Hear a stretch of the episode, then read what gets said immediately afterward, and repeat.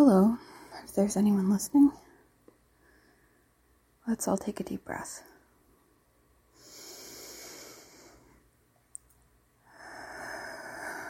Nothing really matters. I'm going to put the phone, I'm, I'm sitting on the other end of my couch, which has like a chaise lounge on it so I can sit in a different direction and be comfortable. And I'm going to put the phone on the arm of the couch and I'm going to try and do this consistently from now on. And hopefully that will regulate regulate um, the sound of my voice a little. I've been editing this podcast in like um, a free audio editing app and then not really listening back to it. Um, so maybe that's not even a problem, or maybe it's even more of a problem. I don't know. I don't know too much about audio editing. I should really just like look it up. But I don't really plan to do a lot of it since this is pretty lo fi. Um, all that to say, I'm just gonna keep the phone right here and then hopefully my voice will be of equal volume throughout the podcast, or more or less equal volume. Um, and I just realized that I can't do that because I'm going to be looking things up on Wikipedia on my phone. So my phone is going to have to be closer to my face. Okay, so uh, yeah, that um, that idea didn't make any sense. I guess I'm feeling a little bit tired tonight, so my brain isn't working super well. And I keep yawning. Uh, but let's go to the analytics here and uh, see what other countries. I know there's a country that has um, it's gone up in downloads past a country I've already done. So um, it's not in the same order anymore. So India, it was India. Okay, so I've got Canada, United States. I haven't done either of those because well, first, first it was because I, well, Canada is just where I live, so I guess I, that's why I didn't do that, but I will. Um, we'll do it eventually. Um, United States I didn't do because I assumed that all the downloads from there were from my friend Becca. Um, but when I looked closer at the, um, I guess whatever they call it, geolo- geolocation performance, um, it appeared that it was from a different part of the United States than where she lives, so who knows. Um, so I'll do the United States at some point. But let's do India. Um, India is quite a big country, if I'm not mistaken, and I might be mistaken because I am often mistaken about those things. India. Mm-hmm. Officially, the Republic of India is a country in South Asia. It is the second most populous country, the seventh largest country by land area, and the most populous democracy in the world.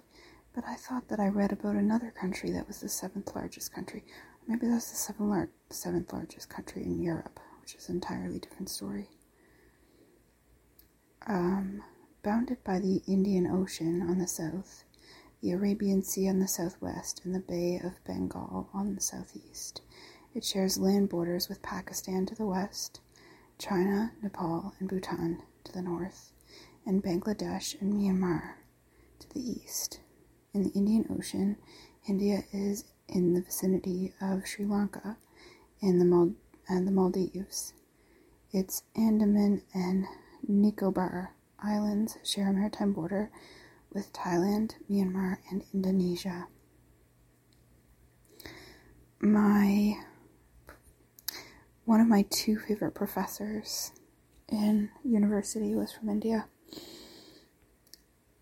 And he taught me many philosophy courses, including um, ones on Indian philosophy, which I kind of became obsessed with for a while, and I'm still not not obsessed with. Um, but I won't um, delve into that here because I will I'll just go on and on until I don't make any sense anymore because um, I'm not really the best at articulating um, those things. But I'm very excited.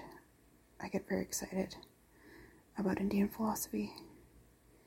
Um,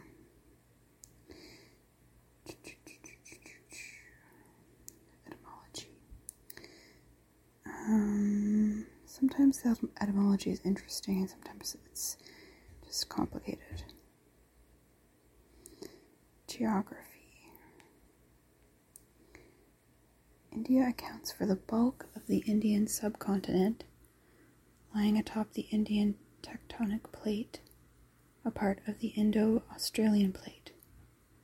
India's defining geological processes began 75 million years ago when the Indian plate, then part of the southern supercontinent Gondwana, began a northeastern drift caused by sea floor spreading to its southwest and later south and southeast.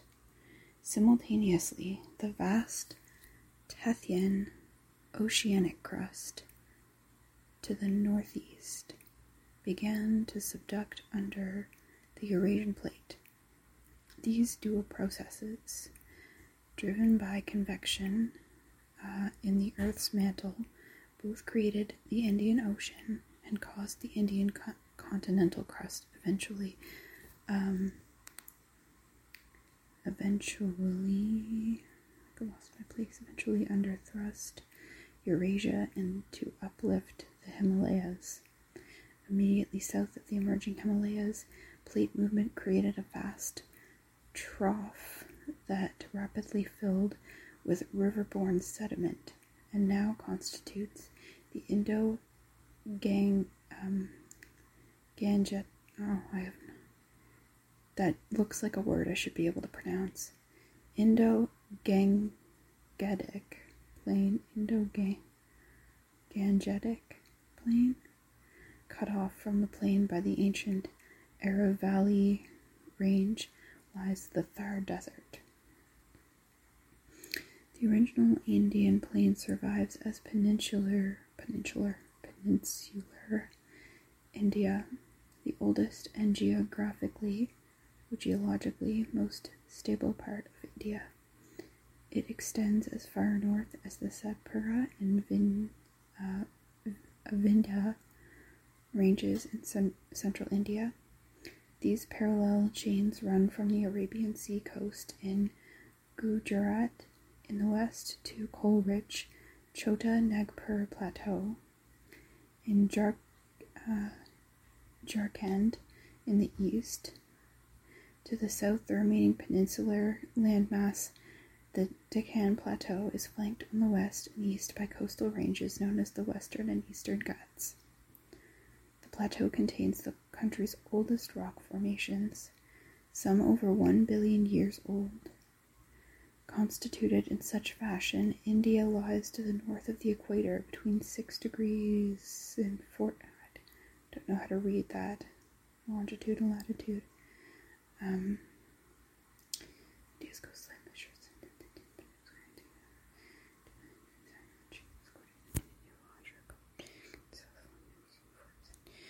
Okay, according to the Indian Naval Hydrographic Charts, the mainland coastline consists of the following.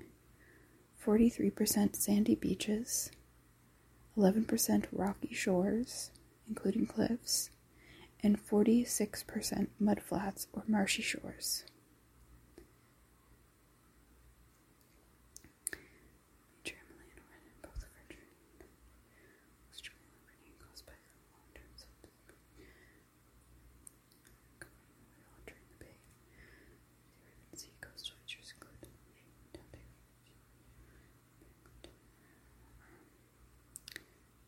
Think there's a cat trapped in the bedroom.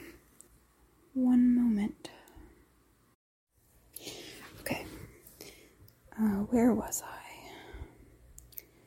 Uh, the Indian climate is strongly influenced by the Himalayas and the Thar Desert, both of which drive the economically and culturally pivotal summer and winter monsoons. The Himalayas prevent cold Central Asian katabatic winds from blowing in, keeping the bulk of the Indian subcontinent warmer than most locations at similar latitudes. The Thar Desert plays a crucial role in attracting the moisture laden southwest, uh, southwest summer monsoon winds that between June and October provide the majority of India's rainfall. Four major climatic groupings predominate in India tropical wet, tropical dry, subtropical humid, and montane. Okay. Biodiversity. Not all uh, countries' Wikipedias have a biodiversity section, but it's my favorite section, so I'm always happy when it is here. India is another megadiverse country. Um, a term employed for 17 countries which display high biological diversity and contain many species exclusively indigenous or endemic to them. We already know that. Um, India is a habitat for 8.6% of all mammal species, 13.7% of bird species, 7.9% of reptile species, 6% of amphibian species, 12 12.2% of fish species, and 6, uh, 6% of all flowering plant species. Fully a third of Indian plant species are endemic. Wow, that's cool. India also contains four of the world's 34 biodiversity hotspots, or regions that display significant habitat loss in the presence of high endemism that doesn't i don't really know what that means. Significant hab- habitat loss in the presence of high endemism because one of those seems good and one of them seems bad which is an oversimplification i'm sure. Um, so i'll just chalk it up to my ignorance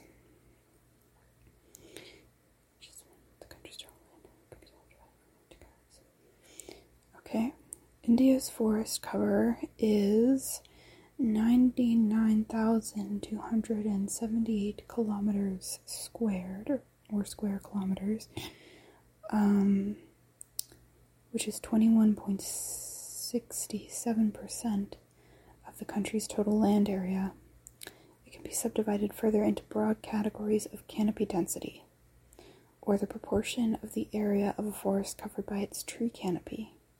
It's interesting. I didn't know that they measure, measured that in any way, but interesting. Very dense forest, whose canopy density is greater than 70%, occupies 3.02% of India's land area. It predominates in the tropical moist forest of the uh, Andaman Islands, the Western Ghats, and northeast India. Moderately dense forest, whose whose canopy density is between 40% and 70%, occupies 9.3 uh, 9.39% of India's land area. It predominates in the temperate uh, coniferous forest of the Himalayas, the most uh, deciduous sal forest of eastern India, and the dry deciduous teak forest of central and southern India. Open forest, whose canopy density is between 10% and 40%, occupies 9.26% uh, of India's land area and predominates in the uh, Babul dominated thorn forest of the central Deccan Plateau and the western uh, Gangetic Plain.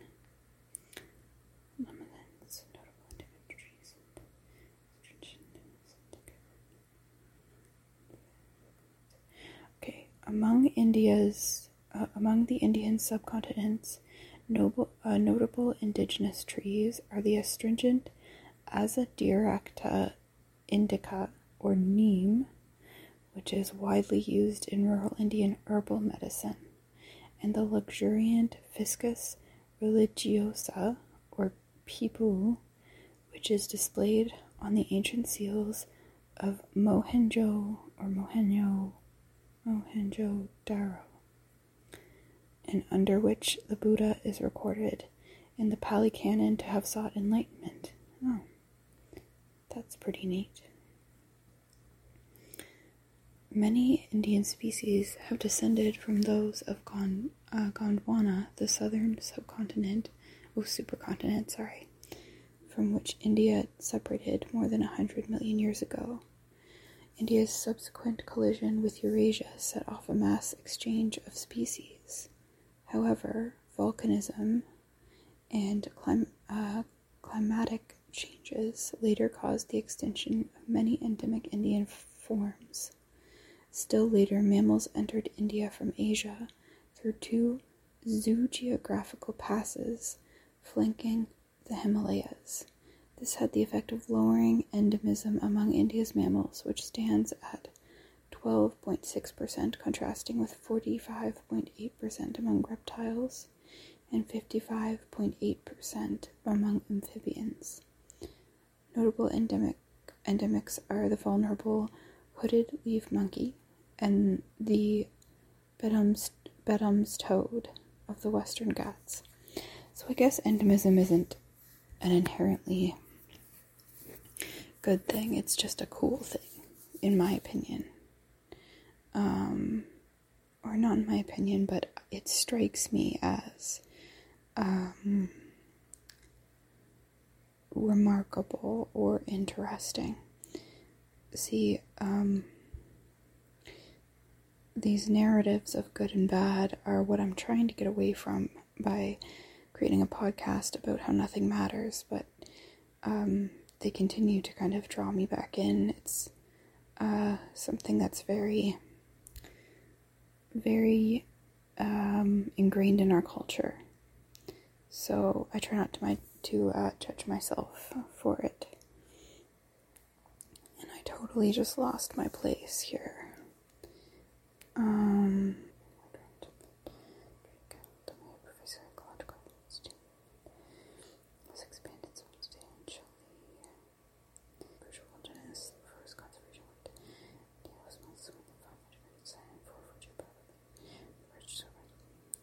Okay.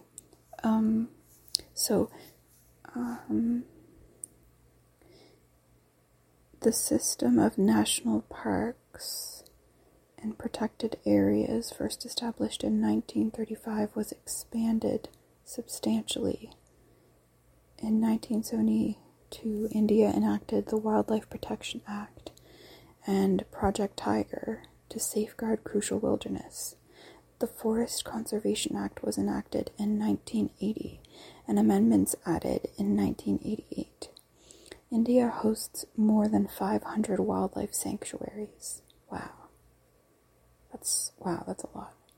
And 13 biosphere reserves, four of which are part of the World Network of Biosphere Reserves. 25 wetlands are registered under the Ramsar Convention And I think that's about it for India in terms of the sections that I normally look at. Um, let's see. So I um so we now have four silk moths that have hatched in our um, little little habitat there, and two of them appear to have. Well, it's really hard to tell. It's actually kind of confusing. They looked like maybe they were having an encounter, an intimate encounter.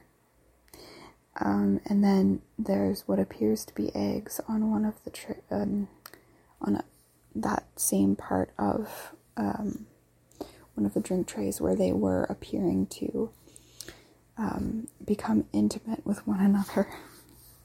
Um, I'm gonna look up what silk moth eggs look like because my husband was saying that they looked like they weren't fertilized. But if there was two of the silk moths, you'd think that like, and they, if they actually were, um, um, if they were actually were um, doing what we thought they were doing, then you'd think that they would be fertilized. Unless silk moths um, ha- are, unless silk moths um, experience same sex attraction.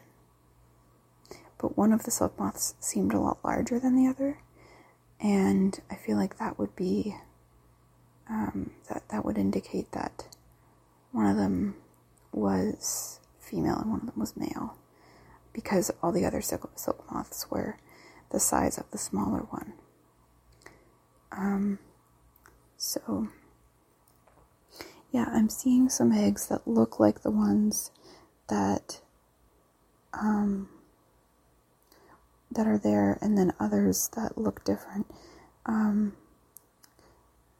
uh, let's see. Um, how do I silkworms from eggs? Life cycle, life cycle of a silkworm. Um, so okay, so that's silkworm moth reproduction.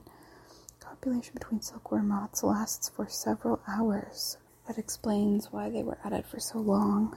Um, yeah, I'm not finding anything here about that just shows what the the eggs look like, and they, they look like the ones that are in there, but um, uh, it's not saying like these are fertilized eggs or these are not fertilized eggs. So I think we'll just do what we did with the question of flying, and we'll just wait and see what happens to the eggs. Um, yeah. Um, okay. So, I suppose we could do, we could double up on countries like we did in the last episode. Um, the next country is Denmark, which is one of my favorite countries, and I've not seriously considered moving there because, like, I, I, can't logistically. But um, I, I, if I had to choose a random country, like not random, obviously, but if someone said like you could move to any country, what, where do you want to move? It would probably either be Japan or Denmark. Um, so it's officially called the Kingdom of Denmark and it's a Nordic country in Northern Europe.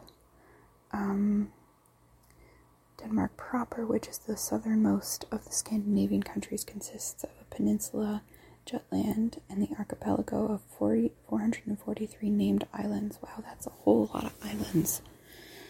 With the largest being Zealand. Is that where New Zealand comes from? Um, Funen and North Jutlandic Island. Are characterized by flat, arable land and sandy coasts, low elevation, and temperate climate. Denmark lies southwest of Sweden and north uh, or and south of Norway, and is bordered to the south by Germany. The Kingdom of Denmark is constitutionally a unitary state comprised, comprising Denmark proper and the two autonomous territories in the North Atlantic Ocean the Faroe Islands and Greenland.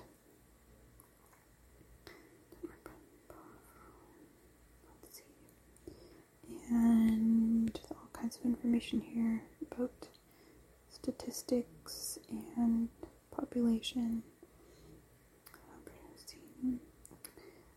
Uh,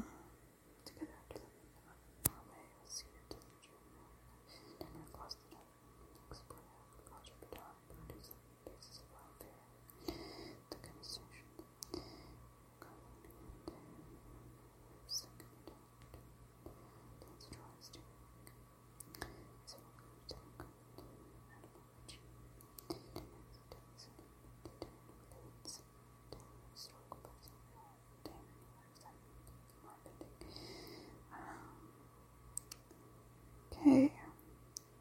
Geography. That we just read up top, they just repeated it down here. Um, it's, I think, maybe the exact same paragraph. Um, Copenhagen. Okay, Lake. Okay, this has a character that we don't have in English, so I'm not sure how to pronounce it. Um, it's like an O with a line through it.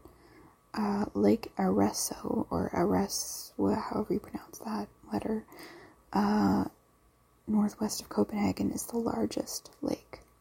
The size of the land area cannot be stated exactly since the ocean constantly erodes and adds material to the coastline, and because of human land reclamation projects to counter erosion. Okay, so it's kind of like always shrinking and growing and shrinking and growing is kind of what I'm getting from that. Um,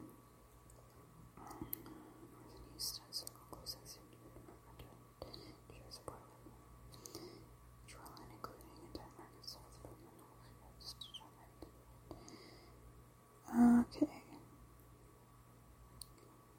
There's a lot of numbers here of longitudes and latitudes, and I don't know how to read them. And, um,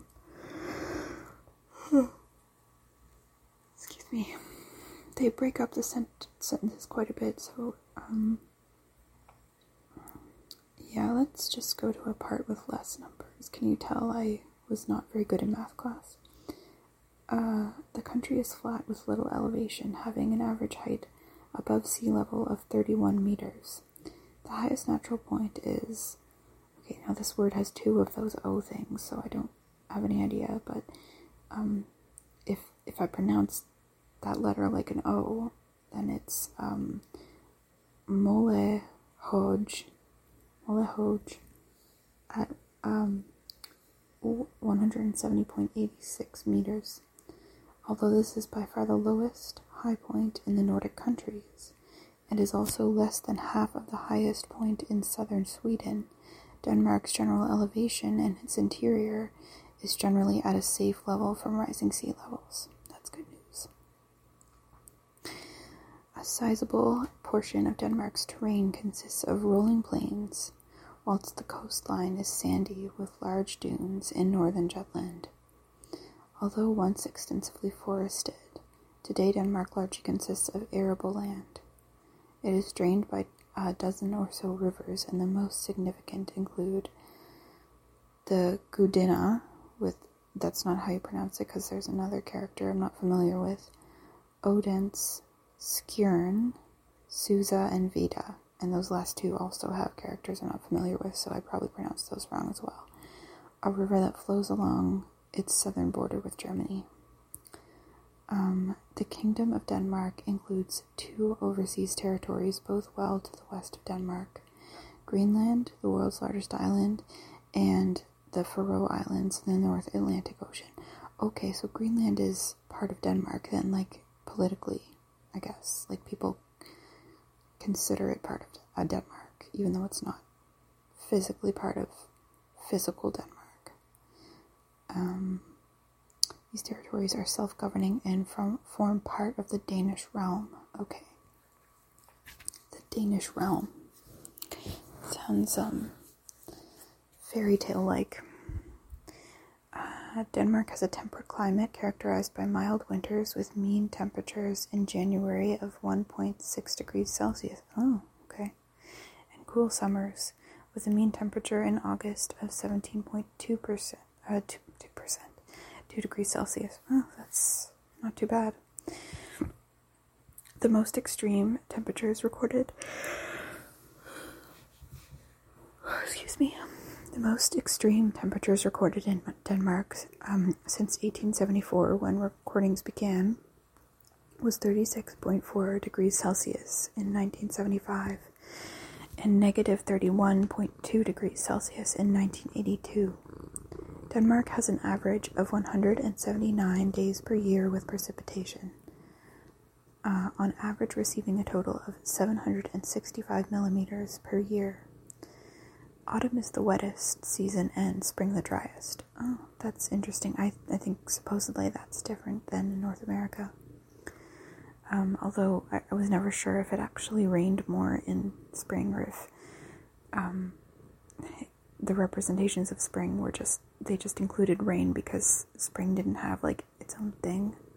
Like fall has the leaves, summer has like the sun and how hot it is, and um, winter has the snow. But like spring had to have a thing. um, okay. oh, excuse me. Looks like my cat is gonna settle down on my lap. So you might hear her purring. Because of Denmark's northern location, there are large seasonal variations in daylight. There are short days during the winter with sunrise coming around uh, 8:45 a.m. and sunset um, at 3:45 p.m. Wow um, as well as long summer days with sunrise at 4:30 a.m. and sunset at 10 p.m. Wow. Okay. Ecology. Denmark belongs to the Boreal Kingdom and be, can be subdivided. I just love I love the term Boreal Kingdom. It just like makes me I don't know, it just it sounds more epic than I guess it actually is. Although you know what? No, I choose to think of it as just as epic as it sounds because I do enjoy the boreal forest quite a bit and find it really beautiful and um, yeah anyway I am glad that the boreal kingdom exists and that my country is a part of it. Uh, Denmark belongs to the boreal kingdom and can be subdivided. I can't stop yawning subdivided into two ecoregions the Atlantic mixed forests and Baltic mixed forests. Uh, almost all of Denmark's primeval temperate forests have been destroyed or fragmented, um, chiefly for agricultural purposes during the last millennia. Damn it, agriculture. Hopefully, it was worth it.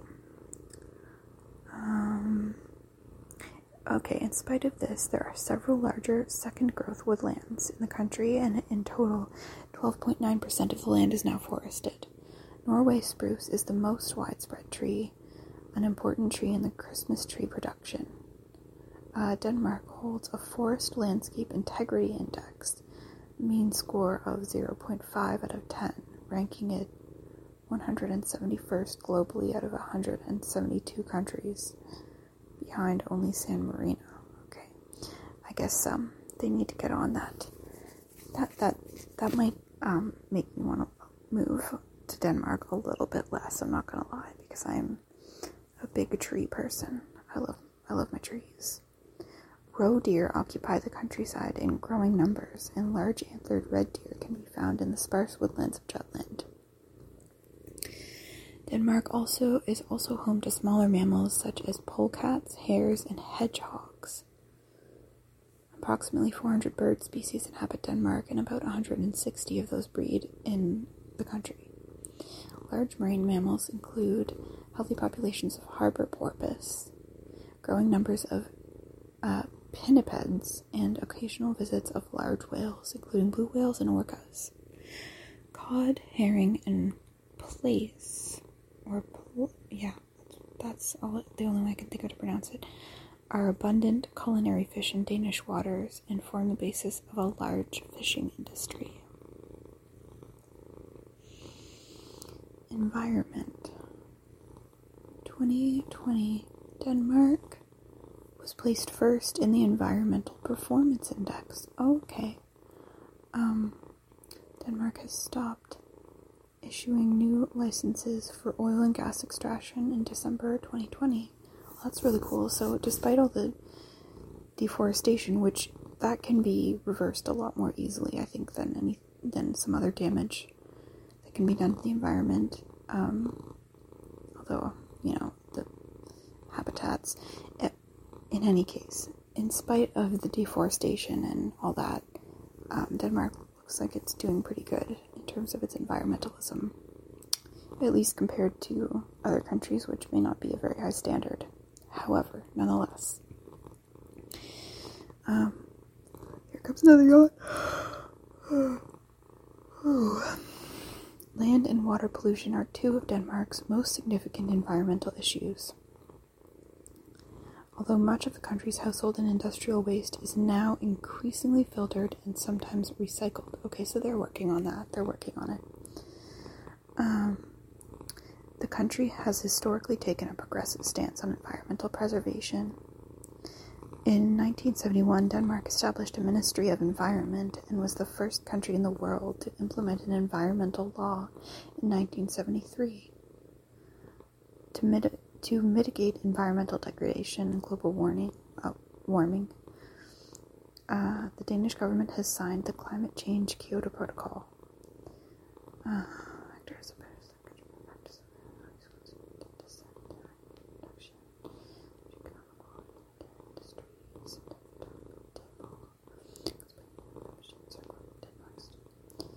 Um,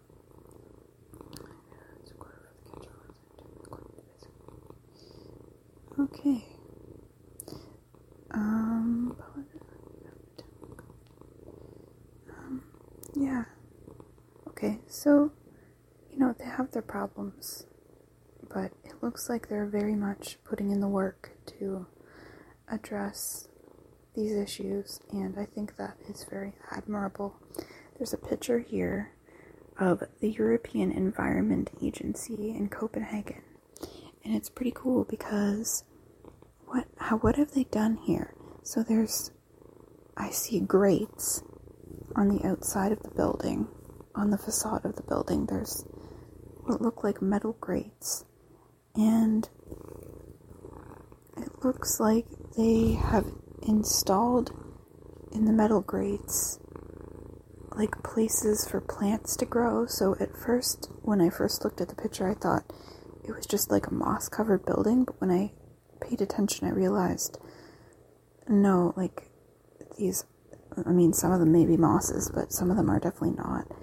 And they're planted on the facade of the building. So basically, they're growing uh, horizontally um, up the facade of the building where they've been planted. Um, and that is extremely cool. Um, wouldn't it be cool if all buildings had that?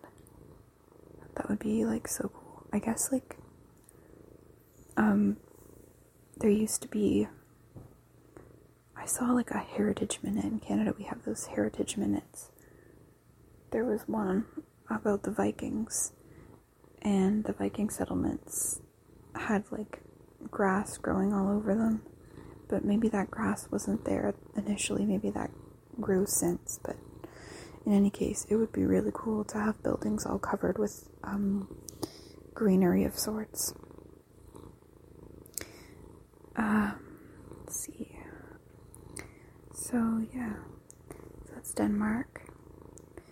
And next, we'll probably do, depending on the numbers, how the numbers are next time um, I look and do a, a, a country episode, next um, episode will probably be on his um, Estonia, Estonia, um, which I think is just a cool name for a country. So um, that should be. I don't know much about uh, Estonia at all, so it would be cool to learn about that. Um, I'm going to paint my nails tonight. Uh, I mentioned before that I bought some new nail polish and put it in the fridge um, to hopefully make the application a little bit smoother. And um, that way, when I work my, I work um, Saturday, Sunday, Monday, and hopefully getting to look down at my nice, pretty nails will help me get through the weekend. Um, yeah, uh, so hopefully they turn out well. Uh, the good thing about the glittery nail polish is that if you have smudges or dents or whatever in your nail in your nail uh, polish coat, it doesn't really show up as easily because it's kind of camouflaged by the uh, glitter. Um, I'm always a little bit of a perfectionist when it comes to my nails when I do them, and maybe that's why I haven't done them very much in recent years because um, it's a lot of uh, work. Kind of, I kind of sweat over them a little bit, trying to make them kind of perfect. And I've actually never. Oh no, I have gotten a professional manicure. Um, for my wedding, I, I had a professional manicure. It was just regular nail polish, though. I would love to get. Um, I would love to get gel nails sometime. They look really, really nice. Um, yeah. And I have some poutine in the fridge that I'm going to eat a little bit of. Um, maybe not all of it. We'll see. I might save the rest for tomorrow. I work tomorrow night. Um, because tonight is Friday night. So tomorrow is Saturday. No, that's wrong. Tonight is Thursday night. No, that's wrong too. I'm confused now. It's confusing because I start work at 12:30. So I technically start work in the morning. Um, and so it's listed as being in the morning, and sometimes that can be confusing. Um, it's very confusing because I thought today was Thursday. Oh, that's right, that's right. Okay, no, today is Thursday night. Tomorrow is Friday morning.